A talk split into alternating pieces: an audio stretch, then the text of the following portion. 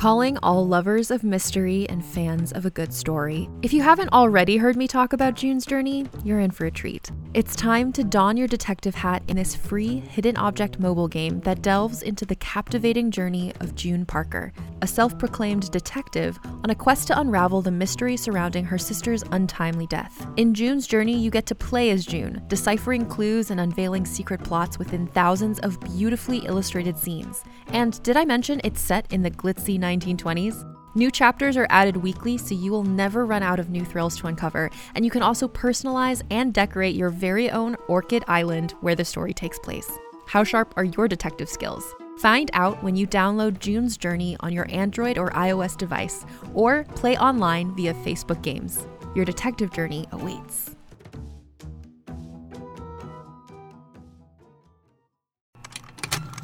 Contained herein are the heresies of Radolf Burntwine, erstwhile monk turned traveling medical investigator. Join me as I uncover the blasphemous truth of a plague ridden world that ours is not a loving God, and we are not its favored children.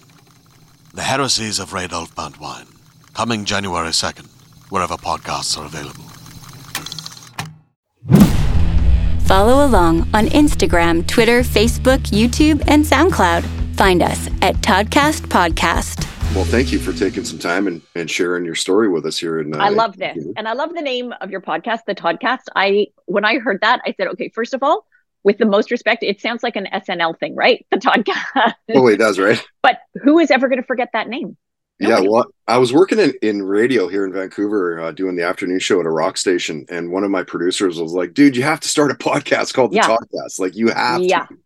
It's I, a- I, it's I a- agree. It's so wrong if you don't. And I'm like, yeah, as soon as you know, maybe I will. And then I got let go from radio, and I was like, I'm gonna steal your idea if that's cool. And uh, I've been doing this now for nine years. It's crazy. Amazing. So before like the onslaught of podcasts.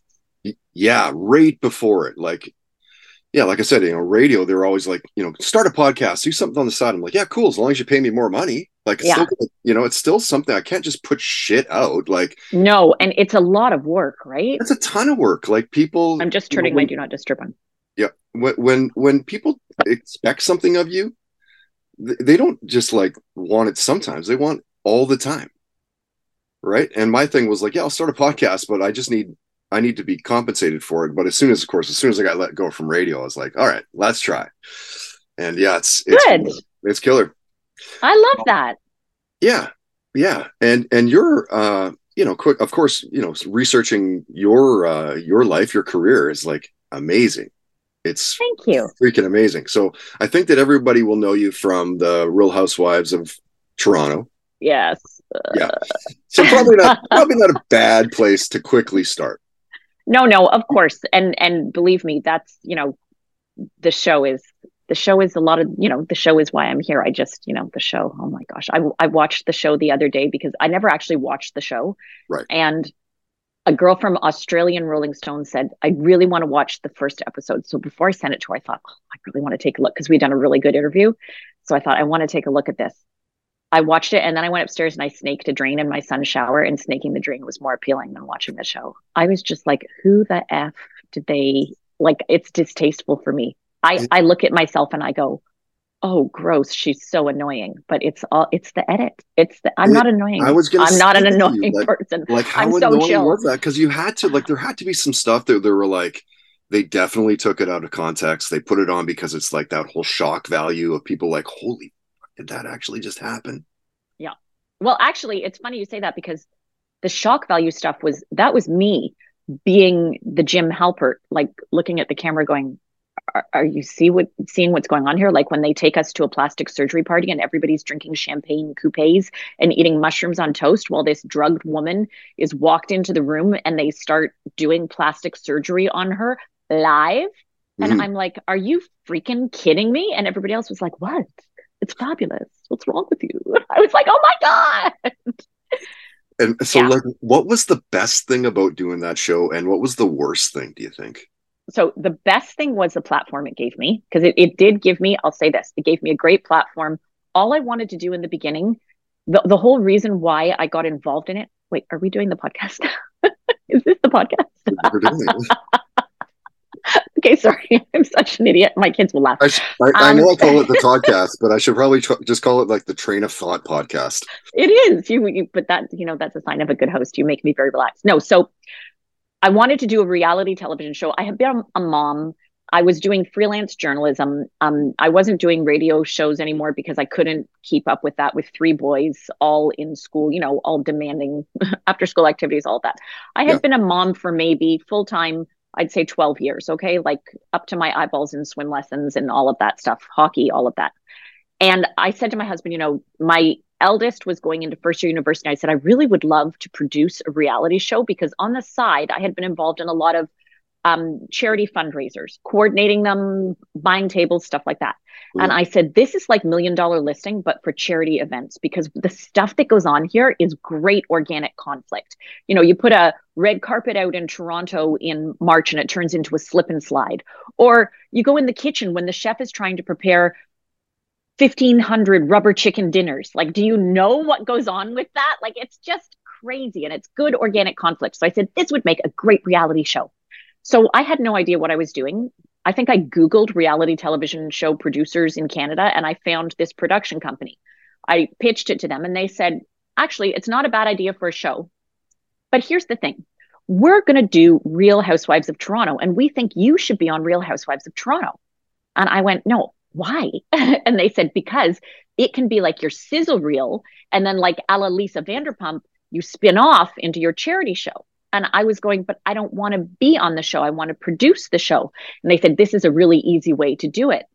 So I thought, you know what? I'm kind of bored. I had two friends. Bethenny Frankel was an acquaintance of mine. I don't, I, I I'm hesitant to say a friend because I'm always thinking people are going to call her and she's going to go, who the hell is Kara Alloway? But she was an acquaintance of mine. Um, she worked at a restaurant up the street from me. Kyle Richards was a friend of mine. Kathy Hilton was a friend of mine. Kim Richards. So I knew several people that had done Housewives. I'd been around them when they were filming. I thought, you know, I could do that with my eyes closed. And if that's what it takes, okay. My husband said, no problem, as long as me and the kids have nothing to do with it. We will not be on it. We will be nowhere near it. I said, no, of course you're not going to be anywhere near it. um, and then, uh, so I said, I'd, I'll do it. So away I went to do it.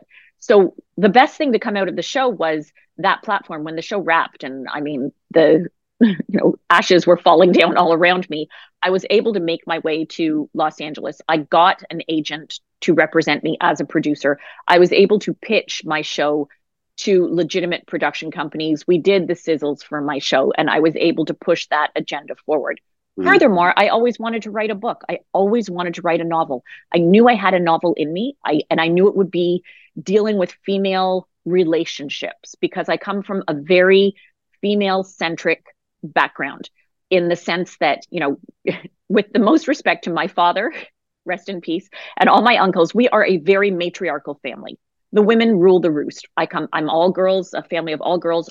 All of my cousins, all girls. It's hmm. very female centric. I went to an all girls family. So I have always been really fascinated by how women relate to other women, be it my mom relating to her sister in law, myself relating to my female cousin, just the way women relate to each other. I knew that was my novel. After I did Housewives, actually, even before, because in my participant agreement, my husband said, This might be the backdrop for your novel. So we're going to write this out of, they have a Bethenny Frankel clause, which means they get a piece of the pie of everything you do from this point forward for the rest of your life. So, yeah, it's called Whoa. the Bethenny Frankel clause because Bethenny Frankel didn't have that. And that's why Bethenny Frankel is going a million one, a million five, a million ten, because Wow. they didn't have that for her. So after they put that in and said, note to file. So my novel was excluded from that because he said this might be the backdrop. And after the first night of filming, I came home. I said two things. Number one, you think you're not in this show? Oh, you're in this show because I need someone to bounce off of because I have nobody. I am a peninsula all by myself. You have no clue. And then number two, you're right. It's a great backdrop for my book. So the novel will take place on the set of a reality television show, but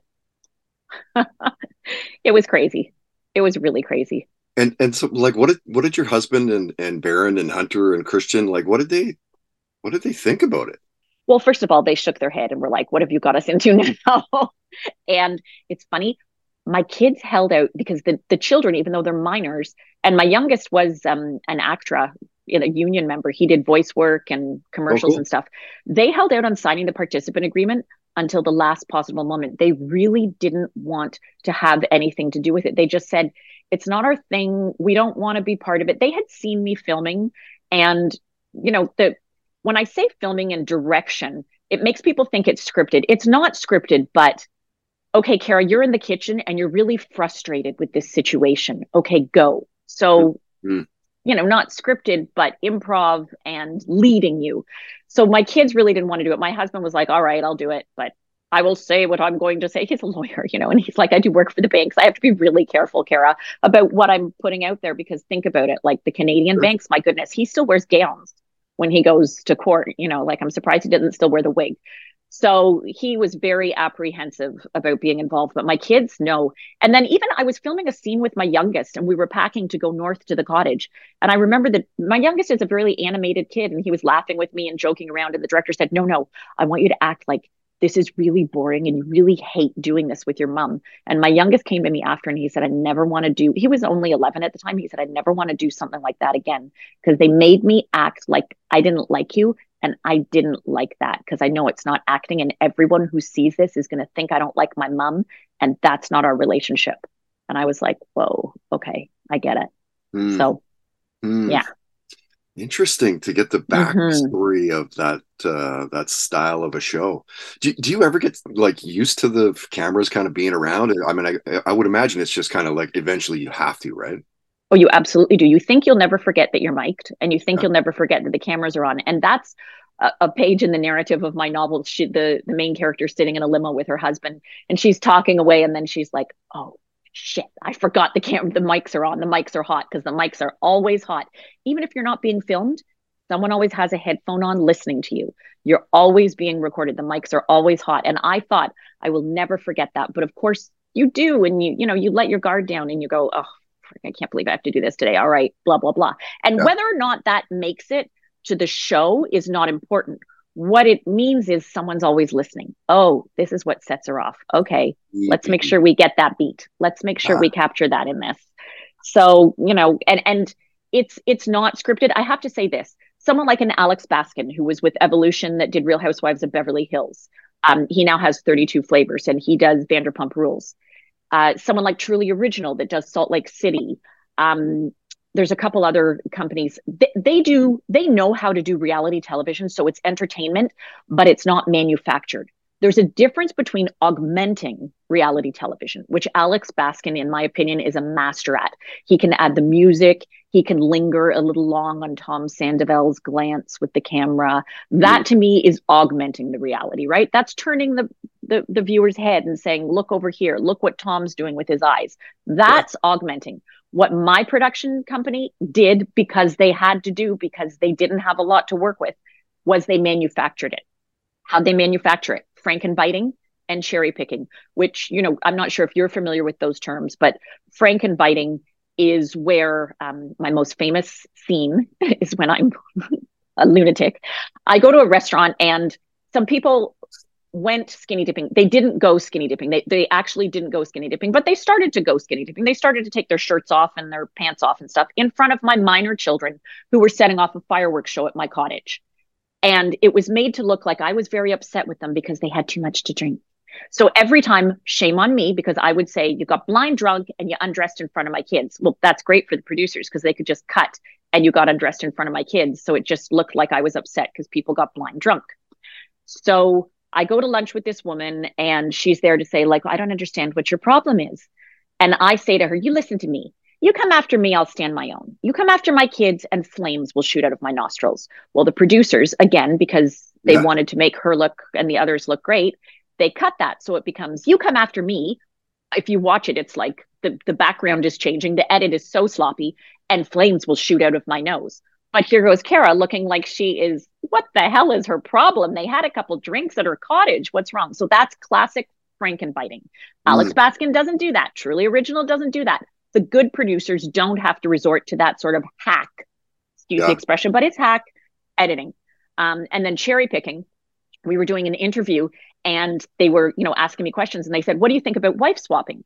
So I sort of was like, mm, okay. And so I said, Well, you know, maybe for some other people, not for me how that came out is a promo for the show. They're like the housewives talk about their feelings about tequila.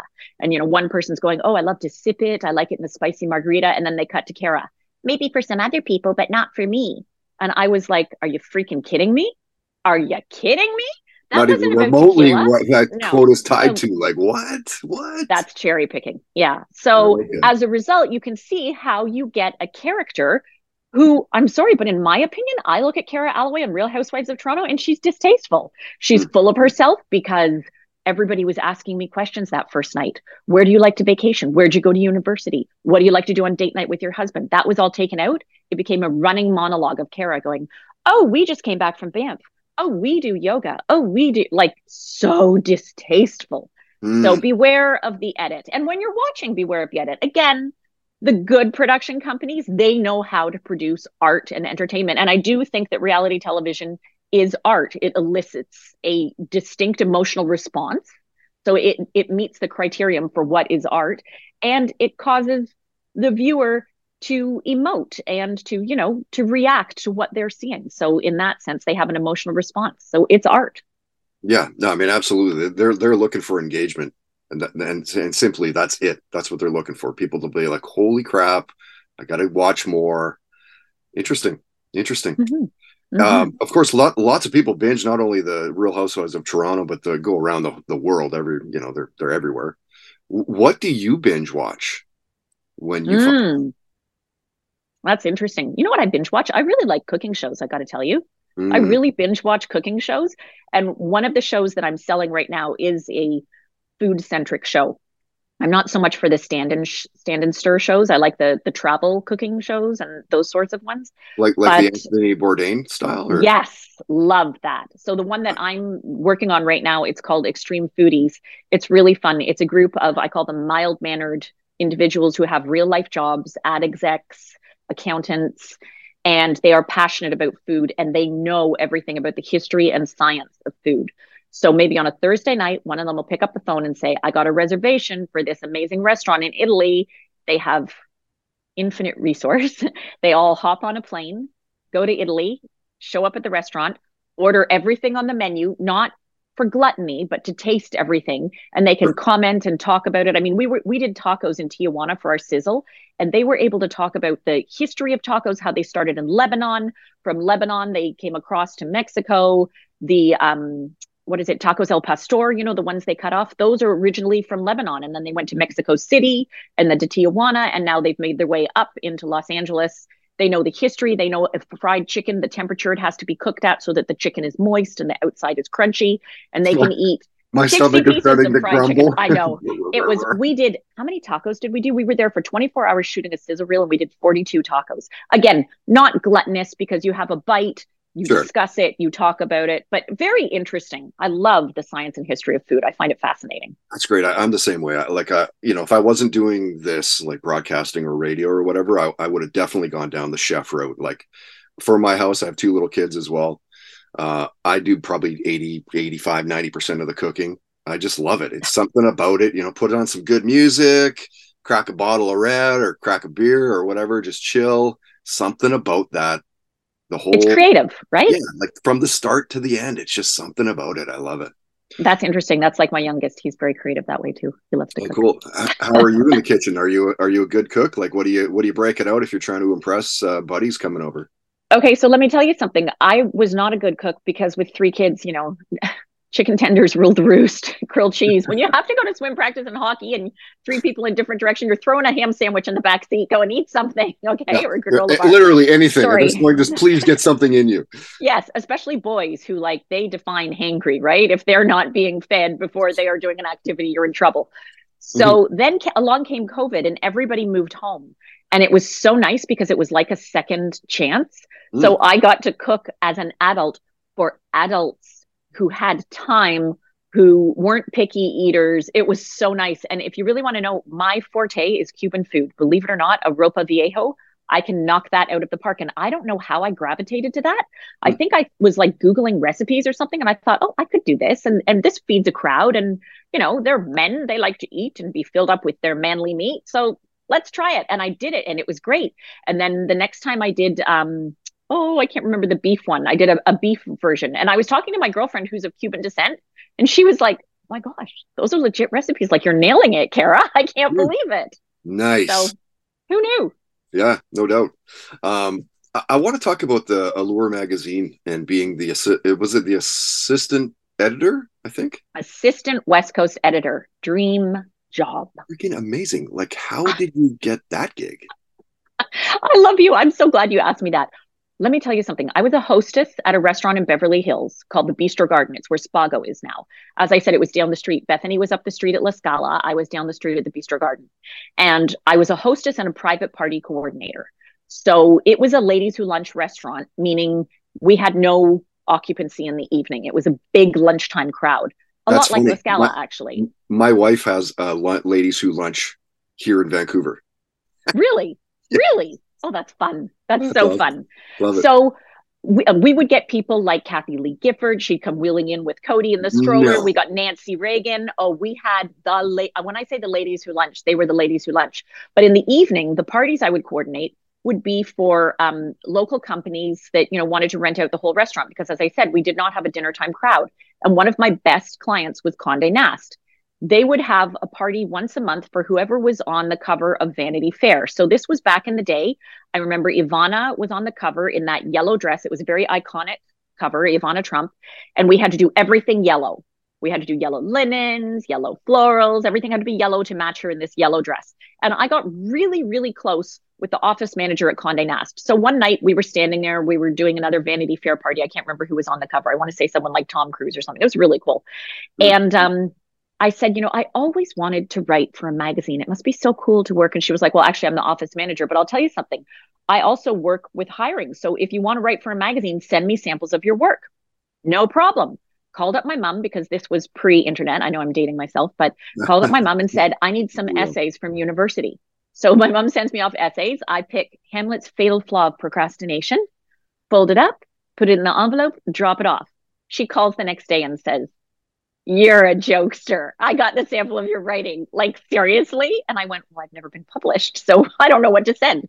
And she said, Okay, well, I'll tell you something. It's a good argument. I liked Hamlet's fatal flaw of procrastination.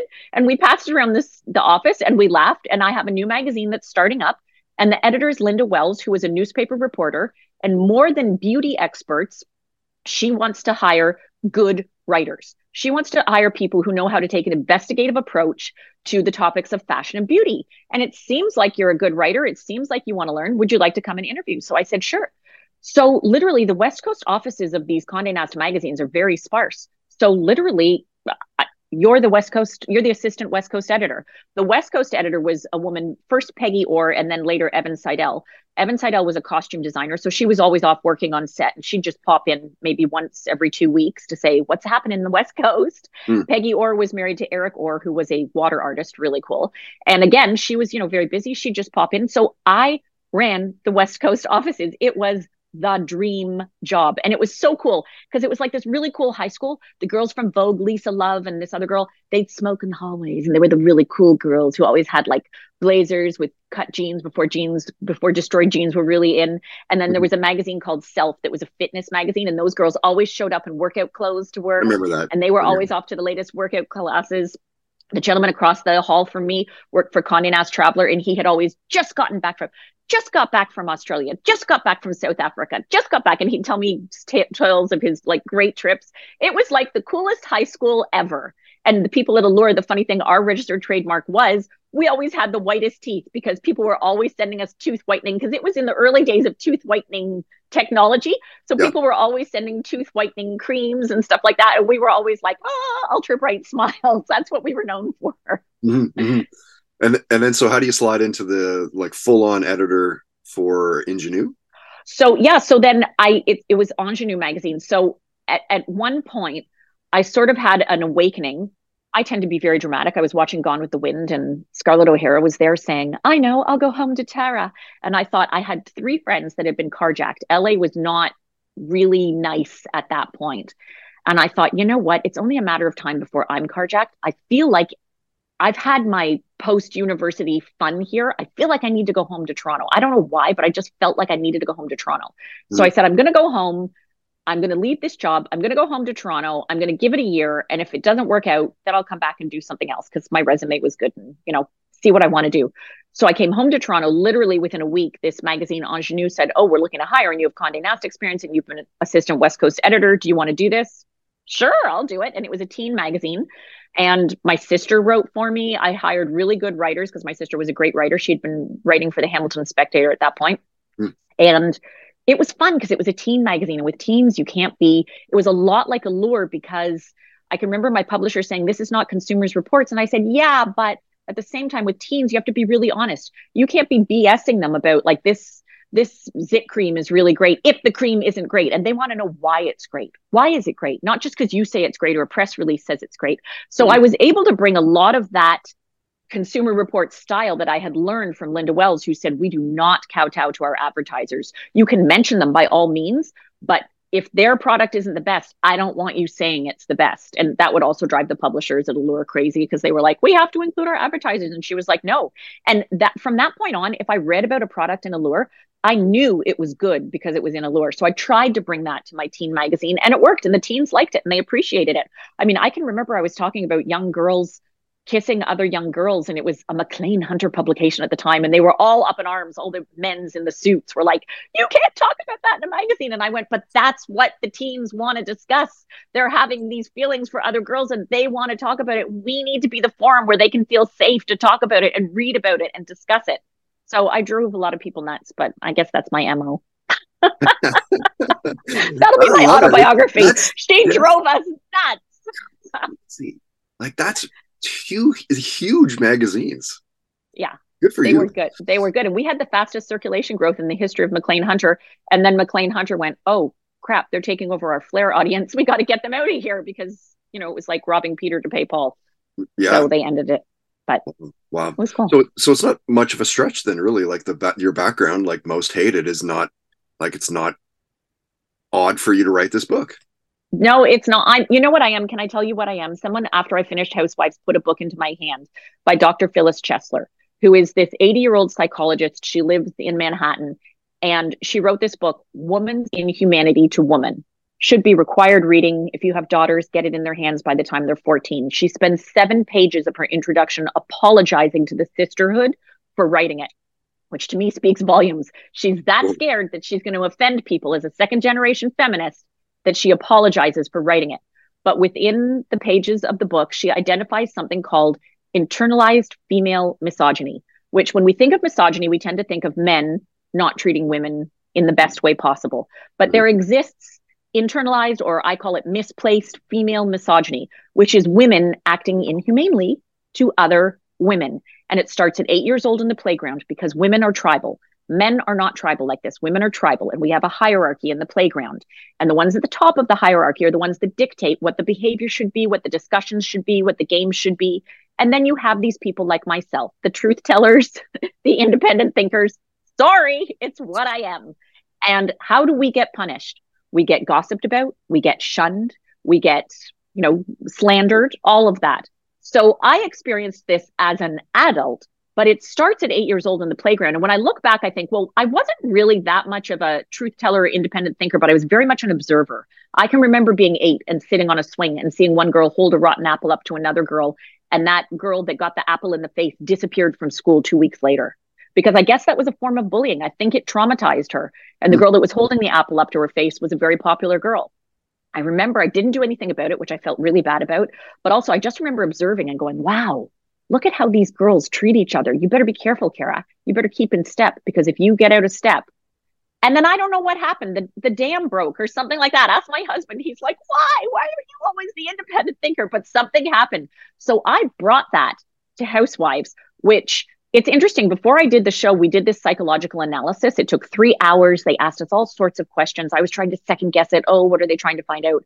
And when the show wrapped, I called the firm and I said, Can I get a copy of my psychological analysis? It turns out, and again, this is in the narrative of my book, the ladies on the show have to do this psychological analysis. It's to find out what your hot spots are my hot spots were I had a big dog, but I was scared of other big dogs and highway driving. Well, if they didn't have me shoot a scene in the park with my dog and another big dog, ding, ding, ding, and a highway driving scene, I was the only character that had to shoot a highway driving scene. So they want to know what your hot spots are. But I asked the psychological assessment firm, can I have a copy of that? And they sent it to me and said, sure, we don't care. And the very first line said, Kara Alloway has very high emotional intelligence. So fast forward to I'm in LA. As I told you, I have a producer representing me. And I'm in this how to cast reality television session that I just fell into, very fortunately, with Jonathan Murray, who is the godfather of reality television. He did The Real World, he did The Simple Life. He is reality TV's who's mm-hmm. who A list. Mm-hmm. And he said, when you're casting a villain, the first thing you want to look for is someone with incredibly high emotional intelligence. And I was like in the room going, oh my gosh, the writing was on the wall from day one. I was the independent thinker. I was the truth teller with the emotional intelligence. Like it, there was no coming back from that. I was the villain before we even started filming. Mm. I was there for it. So I thought that was pretty interesting. Yeah, no kidding. It's almost like they've they put you in certain roles as they're casting, you know, the members. I think so. Villainous. I think they do. They're villainous. Yeah, it, well, read the book. So in the book, within the pages of the book, Zoe is the producer who wants to make this show successful at all costs. And it's funny because my son read the book and he went, "Oh, I know who Zoe is." And I said, "No, you don't know who Zoe is because he was around for filming." I said, "You don't really because Zoe is a combination of a lot of people. You know, just like characters are always a combination of a lot of people. Zoe is not one person. Zoe is a lot of people that I dealt with and that I worked with within the confines of the show. And and then some because she's really off kilter and she will go to any length to make this show which is called Talk of the Town within the pages of the story the best, the most watched because the gentleman who is directing this show is a Quentin Tarantino type bad boy director who has decided he's going to turn his attention to reality television and direct um, one season of a well worn franchise. So you look at Talk of the Town and you go, oh, is that supposed to be Housewives? Eh, I don't know. But um, hmm. he's directing this and she wants to follow him to his next project. But he's also the reason why a lot of the women who sign up to be on this show sign up for it because one is an actress and she's like, oh, well, maybe if I do this, he'll bring me to his next gig and things like that. Which happens which happens. Which happens. so clearly, does. Writing is huge in your world. Then it's big. How about how about music and stuff? Like, what did you grow up listening to? What were your parents playing? Like, you know, I was concert, all that stuff. I I had the worst taste in music, admittedly. I was very much like a show tunes person. I mean, I can remember my parents really liked Broadway a lot too, which is kind of interesting. Mm. Like I was listening to Evita before anyone knew what Evita was. I was I was always about that. I think maybe because I was I was a child actress, so I was exposed to theater. I had been in some plays when I was little. So I was never listening to, you know, Queen and what everybody else was listening to. I was always listening to like show tunes and stuff like that. So when I did dabble in mainstream music, it would be crazy stuff like Cher or Bette Midler or things like that. It's it, it was bad. I can remember I had a party. It's funny you should say this. I had a party maybe when I was 17 or so and I was in charge of the music and I can remember someone looking across the room going, "What is this shit she's playing?" and I was like, maybe someone else should take over the music cuz mm-hmm. like I clearly no idea. Somebody else want to help out here? Yeah, exactly. How about your first concert? What was it? U2 in Ottawa. But it was like it it was when I was I would say I want to say I was just graduated university. I had been graduated university maybe 2 years and someone mm. invited me to a U2 concert. Mm. Yeah, which you know, I liked U2 but it wasn't really my thing. I mean, I would have much rather gone to see Les Mis. Go figure.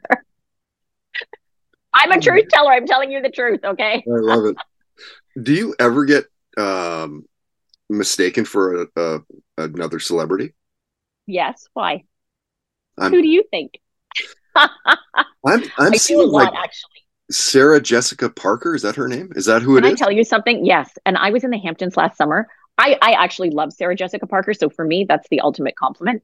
But um, I was in the Hamptons last summer and I went into the Alice and Olivia store mm. and I was like, I had seen a dress in a magazine. I wanted to try it on, and we had some time to kill in between parties. So I was with my husband, and I said, I'd like to try on this dress and this dress and this dress. And the sales attendant girl, at first, I thought she was being rude. She was standing there, like staring at me, and I was kind of going, Hi, can you help me? And she yeah. went, Hello. Yeah, I'm sorry. I'm so sorry. Sure. So she was like, You know, what size are you in getting the dresses and stuff? And then she walks to the room and she turns around and she goes, Can I just tell you, I really love you. And I was like, so I was with, it was funny because I was with LeeAnne Locken And LeeAnne said a lot of people recognize her from her voice. So Okay. I thought, and I've been mm-hmm. recognized in the States from Housewives, from Housewife aficionados. Yeah. So I thought, did she see Toronto Housewives and she's saying this? So I didn't know quite what to say. So I went, thanks. And she goes, it's Sarah, right? And I went, no, it's Kara. And she was like, oh. And she walked away and then she came back and she goes, I'm so embarrassed. I, I was freaking out. I thought you were Sarah Jessica Parker. And I was like, oh, that's okay. We can pretend I am if you want. I mean, if that makes you feel fun, we can take Yeah, pictures. You can tell everybody. doesn't surprise me that that's your answer because I for sure uh, that's who I would have thought too. That's And. LeeAnne, How about you? LeeAnne has been on the on the podcast before. Oh my gosh, I love her. she's great.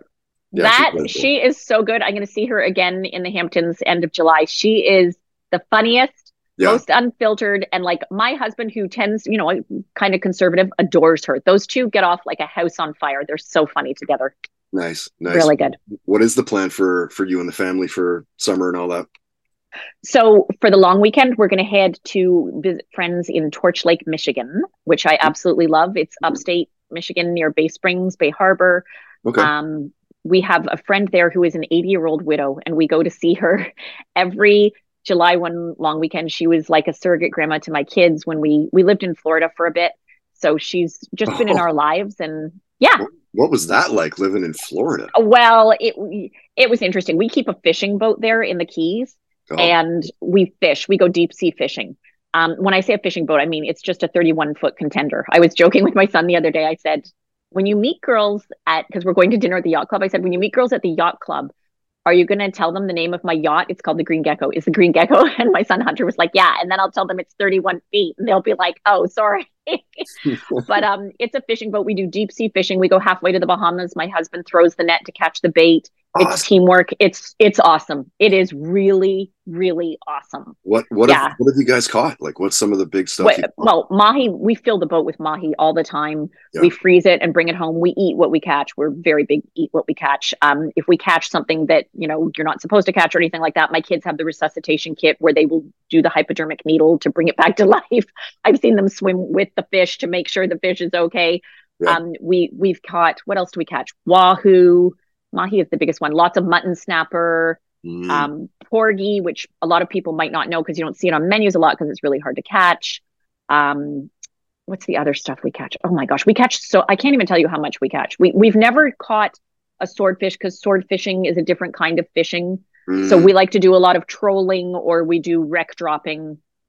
Um, I caught some sailfish in uh, in Mexico, which are kind Oh. Okay, of and kind of like a swordfish. that's good. kind of. Did you get the necklace? Because we've caught sailfish, and when you get when you catch a sailfish, you have to get the sailfish necklace. No, you didn't get the necklace. Didn't oh my goodness! No. it. in What, fact, you're what we, looking. what what we did is we took enough to eat that night for me and my family, and then just gave it to like the people that we were fishing with, and just said, you know, like you guys And they smoke to it. your buddies or whatever, and they were like stoked. Absolutely. They smoke it in Mexico really nicely. Is It's right? really beautiful. It's like a smoked salmon, but it's absolutely delicious. Yeah, so we caught our sailfish in um, Florida, so we had to do the catch and release, but you know, took all the pictures and stuff.